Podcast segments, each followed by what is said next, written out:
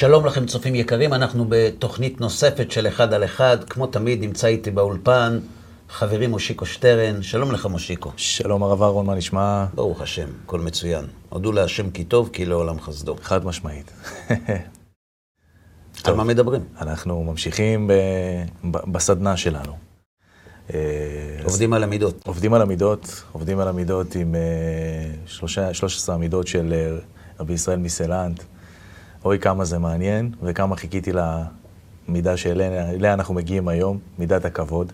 אנחנו אחרי אמת וזריזות וחריצות, ועכשיו תור הכבוד הגיע. ואחרי שהשבנו פחות או יותר את הסיפור של שלושת המידות הקודמות, עם ההבדל המהותי בין חריצות לזריזות, הכבוד, סיפור חיינו הכבוד. יש לי שאלה אליך. כן. כשמדברים על י"ג הכללים שמיוחסים לרבי ישראל מסלנט, אנחנו בעצם מדברים על 13 כללים שכלולים באדם השלם. Mm-hmm.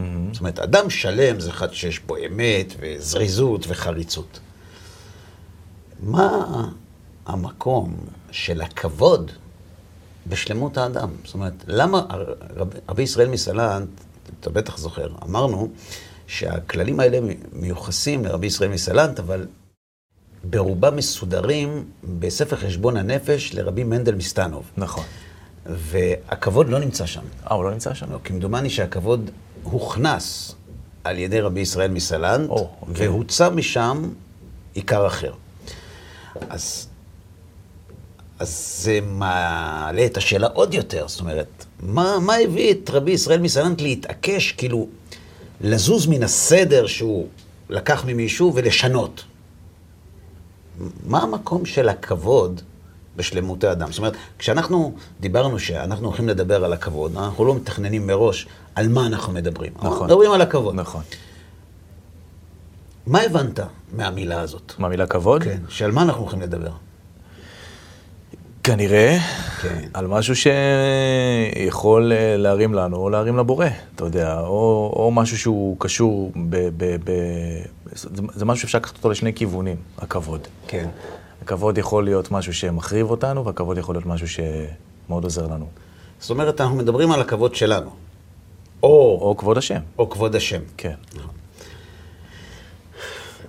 רבי ישראל מסלנט, כשהוא מדבר על כבוד, הוא אומר, אדם שלם זה אדם שיש לו כבוד לאחרים. לאחרים. כן. בקשר אלינו, אנחנו עוד נגיע למידה שקשורה אלינו, קוראים לה ענווה. Mm. אבל בקשר לאחרים, אל תתענב לאחרים, כלומר, אל תהפוך אחרים לענבים, אותם תכבד. Mm-hmm. כלומר, אדם שלם זה אדם שמכבד אחרים. עכשיו השאלה היא רק למה. ואני רוצה לדבר על, ה, על, ה, על הנושא הזה ברשותך, להרחיב אותו קצת. אנחנו יודעים שהיום אה, יש, אני לא יודע, לי, אולי לעוד כמה אנשים שמצטרפים לעתירה, יש לנו קושי לפרגן, קושי לכבד. כשמישהו מספר לנו סיפור על מישהו, כן, אתה, לך, אתה לא יודע מה, מה... בטח הוא מרוויח משהו. זה תמיד עם אבל. כן. כן. קשה לנו. השאלה היא למה כל כך קשה לנו לפרגן לאחרים. לפעמים קשה לנו גם לפרגן לילדים שלנו. נכון. לפעמים קשה לנו לפרגן לבן או בת הזוג, בטח לבוס, כל כשהוא יפרגן. כן? גם לעצמנו, בואו נאמר. גם לעצמנו. מאיפה מגיע הקושי הזה? רבי ישראל מסלנט מלמד אותנו שהקושי לכבד אחרים, קוראים לזה לפרגן, אבל לכבד, להעריך אחרים, הוא פגם בשלמות האדם. לכן אנחנו צריכים להבין למה זה פגם, וכדי להבין למה זה פגם, צריך לבדוק למה כל כך קשה לנו. וכמו שאני מבין, גם בגלל הדרכים הקודמות שעשינו כאן בכל אחד מה, אה, מהתוכניות, אז כנראה זה גם משהו שהוא בילדין בתוכנו. זאת אומרת, נכון? יש לנו איזה חוסר כזה. הכל בנוי בתוכנו. לא, אני מדבר על, על, על משהו שאנחנו אמורים להתגבר עליו, שהוא בנוי בתוכנו נכון, כן. במבנה שלנו. כן. השאלה היא מה כל כך קשה, וזה אני רוצה לספר לך סיפור. הזמינו אותי פעם ל... לפאנל mm-hmm. חינוכי באיזה בית ספר, ורשמו לי בדף לא לדבר יהדות. הם היו מהזריזים המקדימים להדתה. לא לדבר יהדות. אני מדבר לך מזמן, לפני עשרות שנים. אוקיי. ואמרתי, בסדר. זה מאתגר. זאת אומרת, לבוא בתור נציג דתי ולא לדבר על יהדות, זה, זה מאתגר. למה הסכמת? למה לא? אני אוהב אתגרים. אוקיי. אז הגעתי לשם, ולפני שנכנסתי לאודיטוריום, ראיתי בכניסה שלט גדול. זה, ה, ה, הנושא שהיה אמור לדבר עליו, זה היה נושא של משרד החינוך באותם שנתיים, זה, קראו לזה הזכות לכבוד והחובה לכבד. הזכות לכבוד והחובה לכבד. זאת אומרת, יש לך זכות לקבל כבוד ויש לך חובה לתת לאחרים. כן. כמו כל המערכות השוויוניות בעולמנו כן. המערבי. כבוד האדם, חירותו. הכל, בעיקר חירותו. כן. אה, וראיתי שלט ענק בכניסה, היה כתוב שם ככה, צריך לכבד כל אדם. כי, כי? אני לא אומר, אחרי זה נדבר על זה, אבל האמירה הזאת, צריך לכבד כל אדם. זה נשמע יפה. ואני שואל אותך, מושיקו, למה צריך לכבד כל אדם? למה להתייפייף? לא צריך לכבד כל אדם. למה אתה, למה אתה מחנך אותי לכבד כל אדם? אתה שואל מאיפה זה בא? לא, אני שואל, באיזו תביעה ערכית ומוסרית אתה כן. פונה אליי ודורש ממני לכבד כל אדם? כי כביכול, מה הוא שונה ממך? אדם. ועוד איך שונה ממני, הוא לא בן אדם טוב.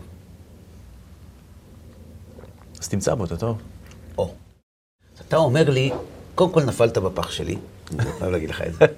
אתה מסכים איתי עקרונית שלא צריך לכבד כל אדם. אוקיי. רק מי שיש בו דברים טובים שראויים לכבוד, אני אכבד אותו. אני יכול להגיד שאולי לא צריך לכבד התנהגותו של כל אדם, אבל אדם עצמו, מהמקום שאני יודע ומגיע, הוא יכול לבטא פעולה כזו או אחרת בצורה לא טובה, לא בריאה. אתה יכול לעזור לו בתיקון, אתה יכול לא לאהוב את זה, אתה יכול להסתייג, אבל אתה לא אה, פוסל אותו. אני שומע. אני רוצה לטעון ההפך. שוב נפלתי בפח? לא, לא, לא. אוקיי. פח אחד לתוכנית, לא, לא, צוחק. אני רוצה לטעון הפוך. טוב. אני רוצה לומר שכשאנחנו אומרים שצריך לכבד כל אדם, אנחנו לא מתכוונים למה שאנחנו אומרים. אני אתן לך כמה דוגמאות. תכבד אותי, אני אכבד אותך. מכיר את המשפט הזה? ברור. מה זה אומר? זה אומר שהיותך ראוי לכבוד תלוי בשאלה אם אתה מכבד אותי. כן. כלומר, אם אתה לא מכבד אותי, אינך ראוי לכבוד. ואם צריך לכבד כל אדם, למה אתה שם כוכביות? כן. או, למשל, אנחנו מכבדים בדמוקרטיה את מי שפועל על פי הכלים הדמוקרטיים. אבל אם הוא לא פועל לפי הכללים הדמוקרטיים, אנחנו לא מכבדים אותו. אנחנו לא מכבדים כל אחד. אנחנו לא מכבדים את בשאר אסד, ולא את חסן נסראללה, ולא את יחיא סנואר. אנחנו לא מכבדים כל אחד. הם גם בני אדם, אנחנו לא מכבדים אותם. כן. אנחנו מכבדים אנשים שאנחנו חושבים שהם ראויים לכבוד. מתנהגים כראוי. ו... ולמה הם ראויים לכבוד? בגלל האמת. כן. זאת אומרת, לא לחינם רבי ישראל מסלנט מסדר את הכבוד אחרי האמת. אם אין לך אמת, או שאתה מכבד את כולם, או שאתה לא מכבד אף אחד. אם יש לך אמת, כלומר, אם יש לך סט ערכים, אתה בודק מי מתנהל על פי הערכים שלך, ואותו אתה מכבד. אתה מחפש משהו באישיות שלו שנלקח מן האמת שאתה מאמין בה, וכיוון שאתה מוצא, בה את, מוצא בו את הערך הזה, או, או שבב שלו, או ניצוץ שלו, אתה מכבד אותו. לכן אמרת לי גם מקודם, אני אחפש בו איזה משהו טוב. Mm-hmm. מה פירוש לחפש בו משהו טוב?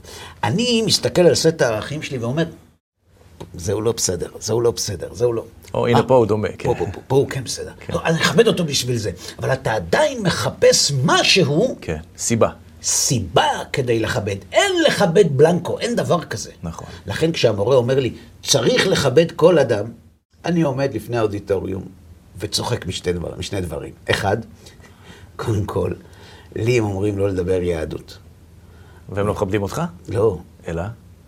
על זה לא חשבתי, אבל ההמשך שלא אמרתי לך מה היה כתוב שם, היה יהדות. מה? לא משנה עכשיו. אוקיי. דבר שני, אתם לא באמת מתכוונים לזה. אתם לא מכבדים כל דבר. אתם לא מכבדים כל אדם. אתם מכבדים את מי שראוי לכבוד. ולכן הטענה הזאת שצריך לכבד כל אדם, היא לא טענה שיכולה להתבסס על מוסר אנושי. זה מה שחשוב לי להגדיר. זה נשמע קצת אה, יומרני, קצת מתנשא, אני מוכן לבדוק את זה, אני מוכן לחזור בי. אבל אני לא מכיר אדם שאומר שצריך לכבד כל אדם בלי הסתייגויות. תגדיר לי לכבד אבל, במקרה הזה. זאת אומרת, נתת פה דוגמאות של כמה מראשי האויבים שלנו, בסדר? לצורך העניין, אותם אנשים הרי מאמינים במשהו מסוים, והולכים על פיו. הם הרי נלחמים בנו, או הם אויבים שלנו, כי יש להם איזה סוג של אמת שהם מאמינים בה, וגדלו על פי ערכיה, ומבחינתם, מה שהם עושים הוא הדבר הנכון. אז אני מכבד אותם. האם אני מכבד פושע מלחמה, כיוון שהוא ביצע פקודות, והוא האמין כחייל פרוסי, שפקודות זה תורה מסיני חס ושלום? אני מכבד אותו על זה? אני מכבד אותו על נאמנותו לפקודות, או שאני תובע ממנו תביעה מוסרית? איך לא ראית שדגל שחור מתנוסס מעל הפקודה הזאת? אבל הוא גם יכול לתבע אותך את אותה תביעה מוסרית. נכון. כי אתה נלחם בשם משהו אחר. נכון. את הטענה הזאת טען הרמן גרינג, שהיה סגנו של היטלר בטריבונל הבינלאומי שנקרא משפטי נירנברג. אוי ואבוי לי. לא, הטענה היא טענה חזקה. כן. הוא אמר ככה, הוא אמר, אני כופר בסמכות שלכם. ולמה אני כופר בסמכות שלכם? כי אתם טוענים שאתם שופטים אותנו על מה שאנחנו. ואתם מתנהלים על פי אותם כללים של מה שאנחנו. אז איך אתם יכולים לשפוט אותנו על מה שאנחנו? חזק. פירוש. אנחנו מאמינים בכוח. אנחנו טוענים באדם העליון. אנחנו, בזה אנחנו מאמינים. ולכן, לפי התורה שלנו, החזק שורד. למה אתם שופטים אותי? לא כי אתם צודקים, כי ניצחתם. כי אתם חזקים. אז אתם בשם הכוח שופטים אותי, כי אני לא חושב כמו הערכים שלכם, כופר בסמכותם לשפוט אותי. כך הוא אמר. אותו דבר גם כאן, להבדיל אלפי הבדלות. נכון. כשאתה אומר לי, אני מכבד כל אדם, אני לא קונה את זה, כי אסור לנו לומר דבר כזה. לכל אדם יש אמת מידה מסוימת, אחת יותר צרה, אחת יותר רחבה, שמי שעונה לקריטריונים שיש בה, הוא מכבד אותו. ואנחנו לא מכבדים כל אחד. צריך לכבד כל אדם, באשר הוא אדם. מאיפה באה האמירה הזאת שצריך לכבד כל אדם? מהתורה? מהתורה. למה? למה התורה דורשת לכבד כל אדם? כי נבראנו בצלמו. זה יפה מה שאתה אומר. זה הסוף של המשפט שהיה רשום על הקיר. אה, באמת? כן. צריך לכבד כל אדם, כי חביב אדם שנברא בצלם. צילמתי את המשפט הזה. זה מה שאמרתי שם. כן. אמרתי להם, תראו, אני לא יכול לדבר יהדות, אבל מכיוון שראיתי שזה כתוב פה, ולי אמרתם לא לדבר יהדות, אתם לא חשודים על יהדות, לכן אני יכול לצטט את המשפט הזה. כי חביב אדם שנברא בצלם. כלומר, גם אתה, שאומר לי לא לדבר יהדות, כשאתה דורש ממני לכבד כל אדם, אתה נדרש לצלם אלוהים שיש באדם, לפי פרשנותך. אבל המיל... הצמד המילים הזה נמצא אצלך בארסנל. נכון. עכשיו אני שואל עוד אלא אם הוא לא מאמין בזה וסתם פתגם בשבילו, שזה גם, זה, אתה זה יודע. בסדר, כן. אני מאמין שמחנכים מתכוונים למה שהם אומרים. כן. עכשיו השאלה שלי, טוב, בסדר. למה, מה זה הצלם הזה שבגללו אני צריך לכבד כל אדם? זאת אומרת, אמרנו למה לא צריך, עכשיו אתה אומר לי, צריך לכבד כל אדם כי הוא בצלם. אני שואל למה. אני רוצה לתת לך דוגמה. דוגמה עד איפה התורה הולכת עם הלכבד כל אדם. אוקיי. שאלת אותי מה זה לכבד. אחד החטאים המוסריים, הנוראיים ביותר שחז"ל מלמדים אותנו, זה המתכבד בקלון חברו. בקלון חברו. זאת אומרת, אני מתכבד בביזיון של החבר שלי. מה? זה החיים. אני זכיתי במקום ראשון, אני לא זוכר במקום ראשון, מה, מה, הבעיה בזה? או לשון הרע. זה אמיתי. נכון. בטח נתקלת בזה. ברור. מה אתה אומר לשון הרע? זה אמיתי, אני אומר לך. זה, זה, אני ראיתי את זה בעיניים. אז אתה אומר לו, אז מה אם ראית את זה בעיניים? זה לשון הרע. לא, אבל זה אמיתי, צריך לדעת את האמת. באמת, מקובל אצלנו, בציבור הרחב, שאם זה אמיתי, זה לא לשון הרע. וביהדות לשון הרע זה רק אם זה אמיתי, אם זה לא אמיתי זה דיבה רעה. נכון. או למשל, חז"ל אומרים, לעולם ישליך אדם עצמו לכבשן האש, ולא ילבין פני חבריו ברבים, חברו ברבים. זו אמירה נוראה. נוח לו לאדם להטיל עצמו לכבשן האש, ולא להלבין פני חברו ברבים. מה כל כך נורא בהלבנת פני אדם ברבים? נכון, זה מבייש. אז מה? הוא קנה את זה בזכות. מגיע לו. מגיע לו. שופך דמים. זאת אומרת, חז"ל חיפשו את המקבילה הפלילית המשפטית להלבנת פנים, והם אומרים... רצח. רצח. יש עוד דבר אחד רק שאמרו את זה עליו. אדם שמצא נערה מאורסה, כתוב בתורה, עשה מה שעשה, כי, כאשר יקום איש על רעהו ורצחו נפש, כן הדבר הזה. זאת אומרת, הלבנת פנים, הלבנת פנים שוות ערך לרצח ולעבירה המוסרית שדיברנו עליה. מה קרה? בסדר, זה לא יפה. יש הרבה דברים לא יפים. לזרוק קליפה של בננה ברחוב זה גם לא יפה. מה כל כך חריג? אני אתן לך דוגמה. רב חיים מויזר גוג'ינסקי, עליו השלום, היה גאון עצום בתורה. גאון עצום. הוא היה, הוא היה יכול לעשות שני דברים בו זמנית. לכתוב ולשמוע בו זמנית. Okay. אוקיי. הוא נתן פעם שיעור, ו... ותוך כדי שיעור הוא אמר, ויש כך סיוע מן הגמרא בתלמוד בבלי, מסכת זה וזה, דף זה וזה, עמוד זה וזה. אחד האברכים אמר, לא, דף זה וזה, עמוד זה וזה. אז מישהו אמר, טוב, נביא גמרא, נבדוק. הוא אמר לו, אל תבדוק, מה פתאום? מה פתאום? יכול להיות שהוא צודק, כנראה שהוא צודק, תמשיך הלאה. לא הסכים שיביאו גמרא. כדי לא להביך אותו. כי הוא ידע שזה לא נכון. כן. רוצה לבייש אותו. רבי ישוע לייב דיסקין, אחד מגאוני עולם שגר בירושלים, הוא היה סובל מסוכר. אה, יום אחד בשיעור הייתה לו נפילה של סוכר. זאת אומרת, מביאים לו כוס תה עם הרבה סוכר בפנים. לא היה את הבחור הקבוע, מישהו אחר בא, הביא לו תה עם סוכר. שתה אותו. מלח היה. לא ראו את זה על הפנים שלו. כשזה התברר, אמרו לו, רבי, לא ראו על הפנים שלך? אמר, ואל ילבין פני חברו. זה נקרא לכבד כל אדם. לכבד כל אדם זה לא אני צריך לכבד כל אדם. אסור לי לפגוע באף אחד. זה נקרא לכבד כל אדם. אבל באף אחד? אסור לי לפגוע באף אחד. אסור לי.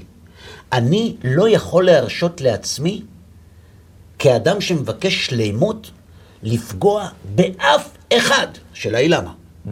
אבל קודם כל יש לנו פה כבר תבנית של מידת הכבוד. זה לא שלרוץ לכבד כל אדם, זה דרגה גבוהה יותר.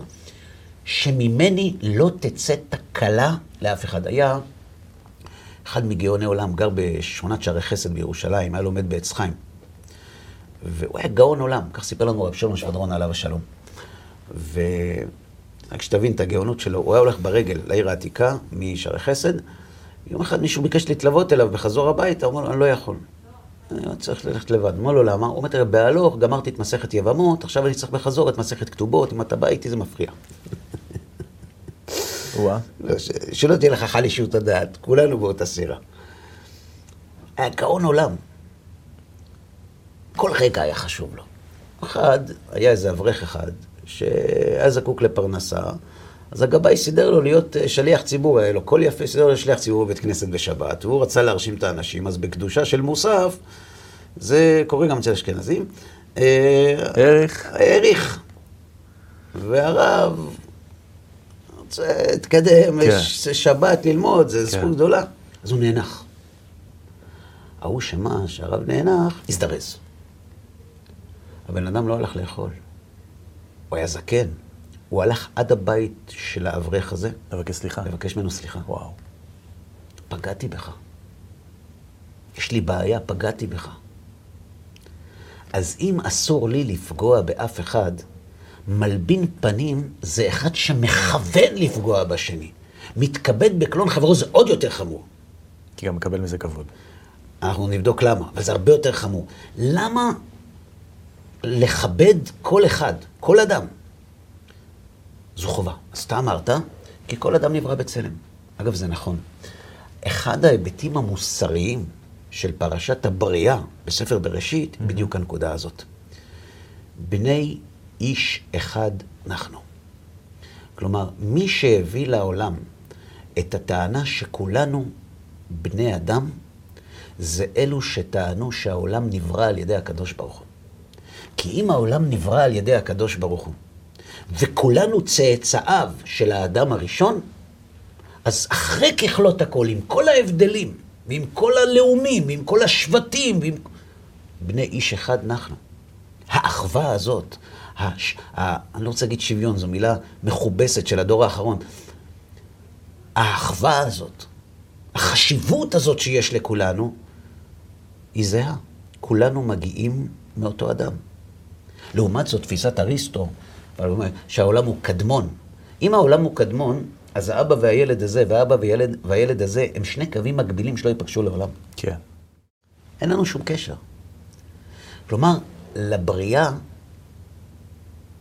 יש משמעות מוסרית. נכון. כי בצלם אלוהים עשה את האדם. אתה לא יכול לבייש אדם בגלל מעלה אחת שיש בו, לא משנה מה יהיה בילד אין, היא לא תלויה בשום מעשה שהוא עושה. אבל לפי מה שאתה אומר בעצם, אז כל חוקי המלחמה, אה, לקחת בשבי, לאסור אותם, להשתמש בכוח או באלימות או במניפולציות כדי להוציא מהם מידע, כל הדברים האלה הם בעצם אסורים על פי הדבר הזה, כי כולנו אותו דבר. מה פתאום? קודם כל נבין מאיפה מגיע השורש של חיוב הכבוד. אוקיי. הקדוש ברוך הוא נתן באדם הזה נשמה. יש בו חלק אלוה ממעל. לא תלין נבלתו על העץ, כי קללת אלוהים תלוי. זאת אומרת, גם אדם שנתחייב מיתה, וחלילה תלו אותו, לא תלין נבלתו על העץ. למה? כי האיש הזה הוא סמל של צלם האלוהים שיש בו. כשאתה מבזה אותו, אתה מבזה את הקדוש ברוך הוא. עכשיו, אם בסט הערכים שלך יש הקדוש ברוך הוא, ואם הקדוש ברוך הוא מלך מלכי המלכים, איך אתה יכול לבזות מי שיש בו חלקיק מאותו משהו גדול שהוא הבסיס לכל האמת שלך? אוקיי. Okay. אז אתה לא יכול לבייש אותו. כשאתה מבייש אותו, אתה מעיד על עצמך שהאמת שלך לא אמיתית בעיניך.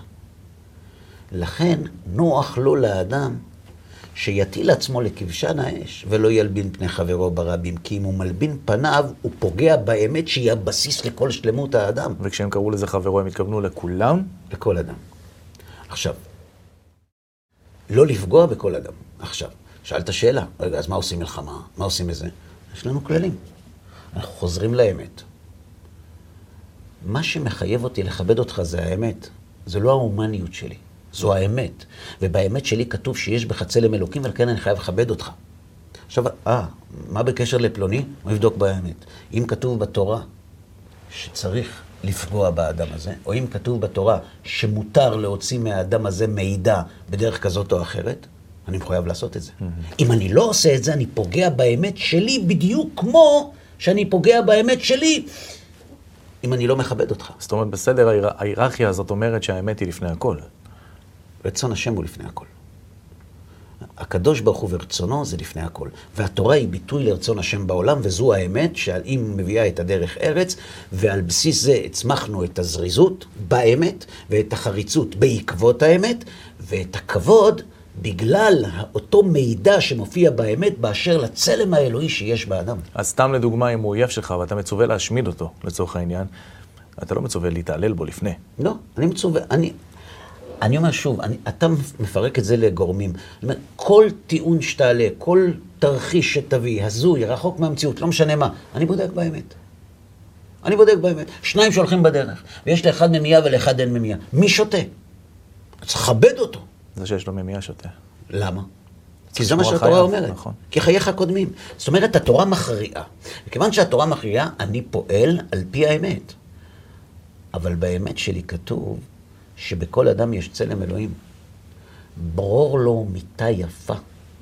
גם אם אדם כבר עבר עבירה שהוא חייב עליה מיתה, ברור לו מיתה יפה. לכן, החובה לכבד כל אדם, או לא לפגוע בכל אדם, היא חלק משלמות האדם, כי ללא אמת אין שלמות, ואם אתה לא מכבד כל אדם, למרות שבתורה שלך כתוב שכן, אז איך אתה מיישב את הסתירה הזאת? צריך לכבד כל אדם, כי חביב אדם שנברא בצלם. אני חותם על המשפט הזה. השאלה היא, מה בדיוק אותו צלם שבגללו צריך לכבד כל אדם? כן. מאיפה הוא מגיע? כן. אני אתן לך דוגמה נוספת. הרב כהנמן, ראש ישיבת פוניבז' עליו השלום, הוא היה גאון עצום בתורה, היה גם איש ציבור, מנהיג, איש חזון, עבר בחיים האישיים שלו גיהני גיהינם. השואה, אחרי השואה. הגיע אליו יום אחד איזה יהודי, תלמיד חכם. הוא כתב חידושים, רוצה להוציא את הספר, אמר לו, אם הרב יכול לדאוג וזה. נתן גם כסף.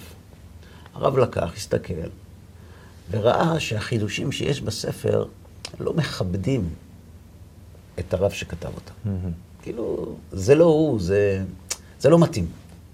אז הוא לקח צוות אברכים וביקש מהם לערוך את הכל מההתחלה. לתת לזה צורה, ש, ש, ש, שזה, שזה יכבד את הרב הזה. כן. הם עבדו קשה, שילם להם. לא יצא טוב. עכשיו הכסף כבר נגמר. אז הוציא כסף מהכיס שלו, ולקח עוד אברכים, כי אולי הם רוצים מהתוצאה, ואמר, תעבדו על זה עוד פעם. ולא הסתדר. לא יצא טוב. לא יצא טוב. אז הוא דחה את זה, דחה את זה, דחה את זה, ואז קרובי המשפחה של הרב שכבר נפטר, מה קורה עם הספר? התחילו לרנן, לא מה קורה עם הספר, מה קורה עם הכסף, לקח כסף, לא עשה את העבודה, שתק. לא הוציא את הספר. אתה יודע למה? לא רצה לפגוע בו. היה מוכן להתבזות. היה מוכן שיגידו עליו גנב. אני לא אפגע באף אחד. אני לא אפגע באף אחד. אני לא אדבר לשון הרע. אני לא אלבין פני חברי ברבים. והכי נורא, אני לא אתכבד בקלון חברי. אתה יודע למה? מתכבד בקלון חברו, הוא חוטא פעמיים. קשה לנו לכבד אנשים כי אנחנו דורשים כבוד לעצמנו. אז אני אשאל אותך שאלה עכשיו. רגע, אנחנו דורשים כבוד לעצמנו. וכשאני דורש כבוד לעצמי, אני חסר. וכיוון שאני חסר את הכבוד שאני רוצה, אם מכבדים מישהו אחר לידי, זה מחסיר אותי עוד יותר. ולכן קשה לנו לפרגן. כלומר, בדור שבו הרצון לקבל של האדם נמצא בשיא תפארתו, הקושי לתת כבוד לאנשים הוא נורא. תסתכל, יש לנו היום ספורט. להחריב כל דבר קדוש. אתה רואה מישהו מאמין במשהו, אתה הורג לו אותו. מה אכפת לך? לא, כי אם הוא מכבד את זה, אז הוא לא מכבד אותי, אז אני לא במרכז. אם אני לא במרכז, כלום לא יהיה במרכז. זה נקרא פוסט-מודרניזם. קשה לנו לכבד אנשים כי אנחנו חסרים. מי שהוא מכובד, הוא מכבד את הבריות. אז נכון, חז"ל אומרים, איזו מכובד המכבד את הבריות, אז מסבירים שאם תכבד את הבריות, אתה גם תהיה מכובד. Mm-hmm. זה נכון, לא חלילה, אבל כן. אפשר לסתכל על זה גם הפוך. המנגנון הזה שלא רודפים אחרי הכבוד, הוא בא אליך. נכון, אפשר לסתכל על זה גם הפוך. אם אתה מכבד את הבריות, זה אומר שאתה בעיני עצמך כבר מכובד. אתה לא זקוק לזה. כן. אין לך קושי לכבד אחרים. לכן כשאתה רואה מישהו שקשה לו לפרגן, אם הוא היה יודע שבעיני הרנטגן, הרנטגן שלך אתה רואה את החיסרון הענק שיש לו, מה קשה לך לפרגן? הוא לוקח ממך? אתה חסר. מי שמתכבד בקלון חברו חוטא פעמיים. אחד, כי הוא חסר. ושניים, שהוא ממלא את חסרונו מחסרונו של הזולת. אני מתפרנס מההיחסרות שלו. אותו יבזו והביזוי שלו ימלא אותי. אין לך מידה מושחתת יותר מהמידה הזאת. אתה שודד מאחרים כדי למלא את הצורך שלך? אז אמרנו, שאני רואה בדבר הזה, בסדרה הזאת שאנחנו עושים, זה סוג של סדנה בשבילי. כן. אוקיי? עכשיו אני אתן לך סיטואציה יומיומית. אתה יודע שאני משדר ברדיו, מגיעים אליי 100 שירים בשבוע, אני צריך להגיד לחלק לא ולחלק כן, וגם מה הסיבה, אנשים רוצים לדעת, אתה יודע. אז בחלק מהמקרים באמת אני מפנה את האש לאורחים, או כל דבר אחר, אבל לפעמים גם שזה אדם שקרוב אליי, או חשוב לי להגיד לו את דעתי כדי שהוא יוכל להשתפר וכאלה, איך אני עושה את זה?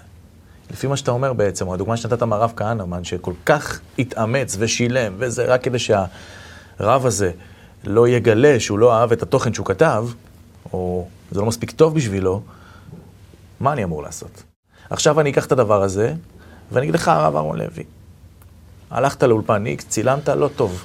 העורך לא עשה את העבודה, התסריטאי לא כתב נכון, מה אתה עושה? תשובה. התשובה נמצאת במה שאמרת. יש הבדל בין הרב שנתן את הספר לבין שיר שמישהו כתב לך. מה ההבדל? לא בסדר החשיבות. הרב כתב ספר. אין מה לעשות. זה מה יש, ואין ספר אחר, הוא לא יכתוב. הרי שלקח מקח רע מן השוק. קנה כבר, mm-hmm. אין להחזיר. ישבחנו בעיניו ויגננו בעיניו. יפה, הבנתי. כשבא אליך זמר, ואתה לא נותן לו את הביקורת שהוא צריך לקבל, אתה פוגע בו. אתה מזיק לו, כי אתה נחמד. מישהו אחר יגלגל אותו מכל המדרגות, ישבור לו את כל הדימוי העצמי שלו. ואז אתה קורא לו ואומר לו, משה היקר, יש לך קול מדהים. אל תצא עוד. לך תעשה כמה פיתוחי קול, אתה תהיה חבל על הזמן. אל תצא עוד עכשיו, אתה עוד בוסר. אבל יש לך פוטנציאל ענק. אמרת לו את האמת. כן. מה שאתה שואל אותי, אז בכלל איך אנחנו נותנים ביקורת? הרי זה פוגע. ביקורת לא פוגעת. ההתכבדות בקלונו פוגעת. יש לי מה להגיד לך. ועוד דבר שציינת פה זה עניין הטיימינג. זאת אומרת, נכון. עד כמה המוצר מוגמר. נכון. אני תמיד אומר לזמר ששולח לי, מחר יוצא לי שיר, תן לי דעתך. מה יעזור לך אם לך דעתי, מחר יוצא השיר. לא שאלת אותי בשלב הסקיצה. אז זה הספר. אז זה הספר. יפה. אז אתה יכול להגיד לו, אה, אני כתבתי שיר, אה, תן לי אותו, אני אנסה, אולי יכול לעזור לך קצת, לסדר נכון. את הבלנס ואת הזה, אבל אתה לא יכול, אין מה לעשות, כי הוא כבר קנה את זה. כן. מה תגיד לו? לכן, כשאנחנו חוזרים למידת הכבוד שרבי ישראל, ישראל מסלן תובע מאיתנו, הוא תובע מאיתנו שלמות. ושלמות זה לא ייתכן שתהיה שלם על חשבון מישהו אחר. ואם אתה מתכבד בקלון חברך, חס ושלום, אם אני מלבין פני חברי ברבים, או אם אני מדבר לשון הרע, אני קודם כל מעיד על היותי אדם חסר, שזקוק למילוי שנלקח מאנשים אחרים. לכן קשה לנו לפרגן, כי אנחנו חסרים. יש עוד סיבה, שהיא הגורם לקושי שלנו לפרגן, אבל היא גם הגורם לחובה שלנו לפרגן. אוקיי. Okay. מה זה הצלם הזה? כבר דיברנו על זה בהרבה תוכניות. נכון. שיש בנו גן אלוהי. כן. זאת אומרת, יש בנו חלקיק, נשמת חיים. כן. ויפח, מדילי נפח. זאת אומרת, יש בנו חתיכה שהקדוש ברוך הוא שם בנו מעצמו. כמה שזה נשמע מדהים. עכשיו, יש ביטוי בנפש שלנו, יש תופעות לוואי, יש גלים לגן הזה. הקדוש ברוך הוא, הוא יחיד בעולמו. אין עוד מלבדו. אין מי שיאמר לו מה תעשה ומה תפעל. ולכן כל אחד מאיתנו באיזשהו מקום מרגיש ייחודי. אני מיוחד. אני עוד לא יודע למה, העולם עוד ילמד על זה, אבל אני מיוחד. מאיפה מגיעה התחושה המובנית הזאת שאני מיוחד? מאיפה? מהגן האלוהי. השם הוא אחד. יש בי משהו שצועק, אתה אחד, אתה מיוחד, אתה יחיד. וזה גם נכון. זה נכון גם מבחינת המבנה הגופני שלנו, אין פרצופיהם שווים, וזה נכון גם מבחינה הנפשית שלנו, אין דעותיהם שוות. אז אתה יודע מה אני יכול לענות לך? אז מה אתה רוצה ממני? אנוס. רגע, חכה. מה? אתה רוצה אנוס, אתן לך חתימה עכשיו, אבל חכה. זאת אומרת, יש בנו חלקיק אלוהי שטוען שאנחנו מיוחדים. וזה גם נכון, כמו שאמרתי, מבחינת הנפש ומבחינת הגוף. כלומר, בכל אדם מאיתנו, כל מי שיש בו את הגן הזה, יש קומבינציה אה, שכלית ורגשית, אנושית, כן. הכרתית, כן. ייחודית, שלא הייתה דוגמתה בעולם וגם לא תהיה. עכשיו אני שואל אותך שאלה. למה יהלומים יקרים יותר מחול? רק בגלל סיבה אחת. תאמין לי. אוקיי. כי חול יש הרבה ויהלומים לא. יפה. זה הכל. ביקוש היצע. כן, זה אין הרבה, זה יש הרבה. אז אמרו, אה, אין הרבה, אז נגיד שזה יקר, ואז רק מי שיש לו יוכל לקנות, ואז אנשים ירצו, ואז זה, זה, זה שיווק. העולם מלא ביהלומים ייחודיים, שאין האחד דומה לחברו כי הוא זה. אין עוד כמו האיש הזה בעולם. החלקיק, הגן האלוהי הזה שנשתל בו, הפך אותו להיות דמות ייחודית שיכולה להטביע בעולם חותם שאף אחד אחר לא יכול לעשות את זה. אם אתה לא מכבד אותו, ולו בשל ייחודיותו, אתה לא מאמין שיש בו צלם אלוהים. וואו. וכך כותב מהר"ל מפראג על ואהבת לרעך כמוך. כתוב בפסוק, ואהבת לרעך כמוך, אני השם. אני השם ואהבת לך כמוך, כאילו לא מספיק שתגיד לי ואהבת לך כמוך, אתה צריך גם להגיד לי שאתה השם. זאת אומרת, אני צריך לאהוב לראי כמוני בציווי השם, זה יפה. אבל יש עומק בפסוק. אתה יודע למה אתה חייב לאהוב את חברך כמוך? כי אני השם. אתה אוהב אותי, אומר הקדוש ברוך הוא. וחלילה, אתה אוהב אותי? חלק ממני נמצא פה. תאהב את כל החלקים שלי. אני אוהב אותך, לא אוהב את היד שלך. אני לא אוהב את האף שלך. אני לא אוהב את הרגל. אתה אוהב את הקדוש ברוך הוא בכל לבבך, בכל נפשך, בכל מאודיך. הקדוש ברוך הוא פיזר חלקיקים שלו בעולם. כן. איך אתה מזלזל בהם? כי קללת אלוהים תלוי. כשאדם תולה מישהו שיש בו צלם אלוהי, כביכול קללת אלוהים זאת. אומר מהר"ל מפראג, איך אתה יכול לאהוב מישהו ולא לאהוב את כל מה ששייך לו? נכון. אתה אוהב אותו ולא אוהב את הבן שלו? אתה לא אוהב את הבן שלו בגלל מישהו, אתה אוהב את הבן שלו בגלל הקשר הגניאולוגי לאבא שלו. לו בשביל זה אתה אוהב אותו. אני, כש, כשניסיתי להבין את הדבר הזה, להספיג אותו בגופי, או בנשמתי, אז דמיינתי לי, חס ושלום, שאתה יודע, אחת הילדות הקטנות שלי מגיעות עם איזה ציור כזה של גיל שנה, שנתיים כזה, שהוא סוג של קשקוש, בוא נודה על האמת. אבל אתה מקבל את הקשקוש הזה ואתה אמור... ואן גוך. בדיוק. פיקאסו. כן, וגם, אבא, אתה שומר את זה, נכון? בטח, שם את זה במסגרת. בדיוק, זאת הנקודה. כי אתה לא יכול לדמיין, לשער בנפשך שאתה עושה את הדבר הזה עכשיו וזורק את זה לפח, לא קורה. אין סיכוי. נכון. נכון, כי אתה פוגע, אתה פוגע בציפור נפשה של הילדה שלך. בדיוק. החובה שלנו לכבד כל אדם נובעת מן האמת האלוהית שיש לנו. ולכן אם האדם רוצה להיות שלם, הוא לא יכול שלא לכבד כל אדם. כי אי הכבוד לכל אדם מעיד על חיסרון שקיים בי. ומכאן החובה היהודית, אני מדגיש, היהודית, לכבד כל אדם בגלל השלט הזה. צריך לכבד כל אדם, כי חביב אדם שנברא בצלם. לכן רבי ישראל מסלנט מדבר על זה. לכן הרב כהנמן כל כך נזהר. לכן הרב משערי חסד, שמשביץ, אני חושב שקראו לו, נזהר כל כך והלך לבקש סליחה על הקדושה שהוא נאנח בה. לכן רבי יהושע לבדיסקין לא הזיז את עיניו ואת שרירי פניו כשהוא שתה בתור חולה סוכר, תה עמוס במלח, כדי שלא לפגוע במישהו אחר. אני אספר לך עוד סיפור. רבי חזקי המדיני. רבי חזקי המדיני, בעל מחבר הספר, האנציקלופדיה שדה חמד. יצירה מדהימה על ערכים בתלמוד, בארון הספרים היהודי. גאון עצום, בעל זיכרון מדהים. סיפר לנו הרב שבדרון עליו השלום, איך הוא זכה לזה. והוא סיפר את הסיפור הבא. הוא אמר, היה אה, עיר בשם קרסו וזר, אני חושב בטורקיה, והייתה שם ישיבה, היה אדם עשיר שהחזיק את הישיבה, והוא בא ללמוד שם. Mm-hmm. הוא לא היה מהתלמידים מבריקים. המבריקים, אבל הוא היה מתמיד, יושב ולומד. והיה שם בחור כישרוני מאוד, מאוד כישרוני, שפשוט קינא בו. הפריע לו שהאיש העשיר הזה מכבד את התלמיד המתמיד הזה, שמבחינת כישורים הוא כאין וכאפס לידו. ואתה יודע, הקנאה עושה את שלה, וכבוד עושה את שלו.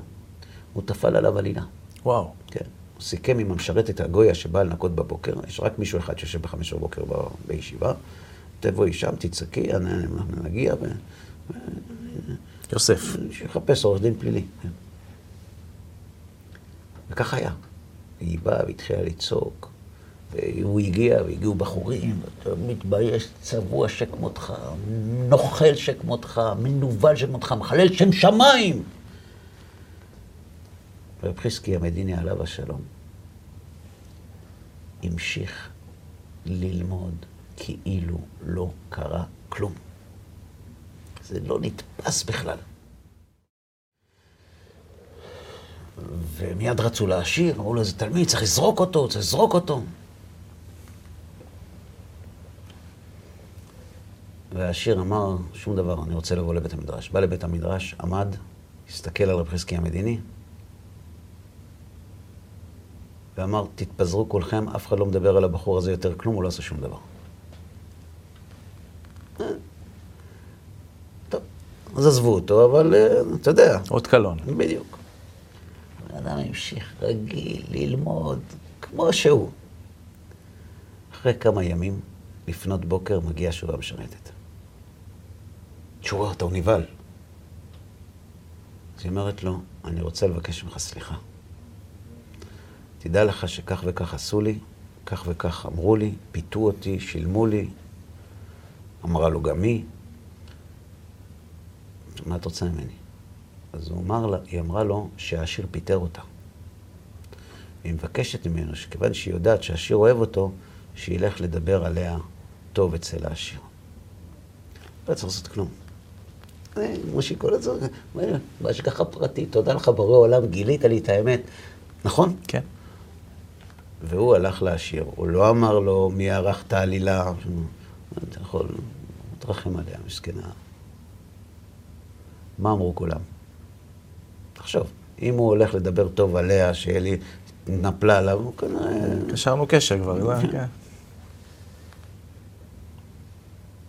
בסוף התברר הסיפור, אחרי זמן. אמר פרסקי המדיני, בזמן הזה, שישבתי והמשכתי ללמוד, ולא התכבדתי בקלון חברי, הייתי יכול במילה אחת למחוק אותו, להחזיר לי את כבודי האבוד, ושתקתי. באותו רגע הרגשתי שנפתחים לי שערי תבונה מן השמיים. בכל ספר שלו היה כותב, גם כשהוא גר בארץ, קרא סוב הזר. זאת אומרת, מי שלא מתכבד בקלון חברו, מעבר לשלמות שזה מספר עליו, התמורה שהוא זוכה לה. כן. אם נוח לאדם שיפיל עצמו לכבשן האש ולא ילבין פני חברו ברבים, אם לדרך השלילה זה כך, לדרך החיוב שבן אדם נזהר על אחת כמה וכמה. עכשיו אני שואל אותך שאלה. כשאתה רואה רב חזקי המדיני, שומע את הסיפור הזה עליו, אתה לא רואה אדם שלם מולך? כן. אדם שלם, מלאך. איך אתה יכול? יש לזה סיבה. כי בצלם אלוהים עשה את האדם. הוא חטא נגדי. אבל יש בו צלם אלוהים. אסור לי לבייש את האיש הזה בשל הצלם האלוהי שיש בו. וזה מה שאתה אמרת. יש בו איזה משהו טוב. ככה למדנו גם בשם רבי נחמן על, על לדון לכף זכות. נכון. שאפילו מישהו רשע גמור צריך לחפש ולמצוא בו איזה מעט טוב שבאותו הצד אינו רשע. נכון. למה? כי אחרי ככלות הכל, יש באדם גן אלוהי, ואהבת לרעך כמוך אני השם. יש בו, כי קללת אלוהים תלוי, יש בו משהו אלוהי שהאמת שלך מחייבת אותך לקבל. איך אתה יכול לפגוע בו? אתה לא פוגע בו. אתה פוגע באומן שעשהו, ולכן זה לא בין אדם לחברו, זה גם, זה בין אדם לעצמו. לא להתכבד בחלון חברו זה לא רק עבירה שבין אדם לחברו, זו שלמות שבין אדם לעצמו. ולכן רבי ישראל מסלנט אומר לנו, אמת חשוב, זריזות חשוב, חריצות חשוב. אבל אם אנחנו מדברים על סממן השלמות, הכבוד. הכבוד לכל אדם שנברא בצלם אלוהים. בסדר? מדהים. אני מאוד מודה לך, מושיקו, על הסדנה הזאת שאתה ואני כאן עוברים ביחד. מקווה שיהיה לתועלת, שלפחות אנחנו, אני לפחות, נלמד מזה משהו. הלוואי, אני, כן. בעזרת השם. תודה רבה גם לכם, צופים יקרים, שהשתתפתם איתנו בעוד תוכנית של אחד על אחד בסדרה עובדים על המידות. עסקנו הפעם במידת הכבוד. אנחנו מאוד מקווים שנהנתם, שהדברים יהיו לתועלת, ובעזרת השם נתראה בתוכניות נוספות. כל טוב לכם.